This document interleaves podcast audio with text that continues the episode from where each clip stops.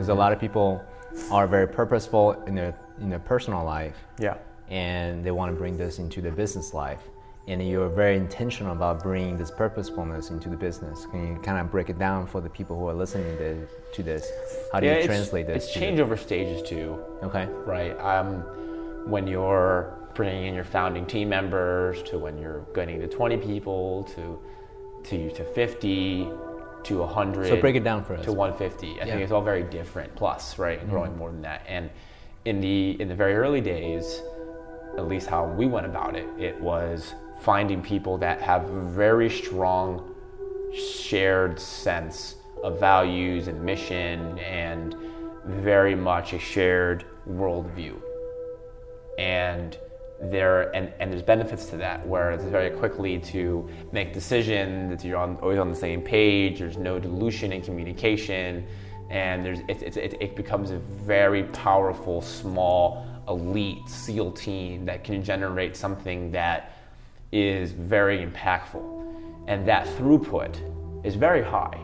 Now in my personal opinion i've seen at least even ourselves our ability with eight like eight to 15 people the throughput that you can generate just from the lack of dilution and just a, a very shared, let's say, a lack of diverse worldviews in this instance can be very effective in delivering a very simple, focused mission. Hmm. And at least in our company, I saw that throughput of that small team be able to probably generate more throughput than when we got to 40 or 50 even. But the investment to go there was to reorient ourselves and to create a different foundation, whereas we could take on 10x the customer base.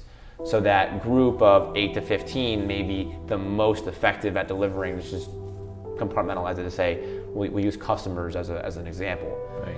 you know, 25 enterprise customers, it started to break down when we got to say 50.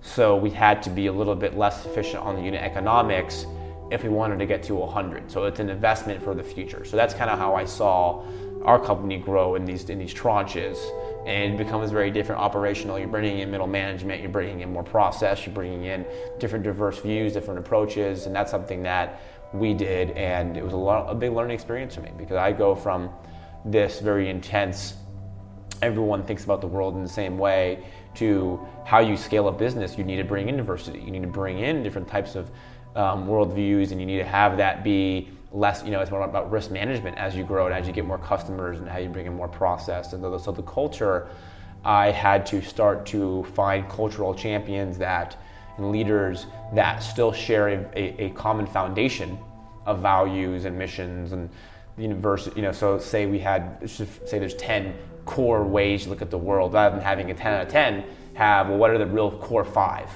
And What are the things that we always want to have? And then have each leader bring in additional couple extra points that they localize for maybe engineering Their own flavor. sales. Correct, their own flavor. So hmm. rather than making it so much of a cesspool of thinking, Cesspool. um, you need to have a, still a common ground so you don't hmm. have just a non-culture. yeah, yeah. But you need to make the tough decisions and what you're really willing to say. well, This is this is what we stand for. And now I'd say now it gets to even less from ten to five to three. You know, and maybe and, and and then so I think that's how you scale, and that's kind of where I've personally can say at least VideoAmp has has uh, has gone.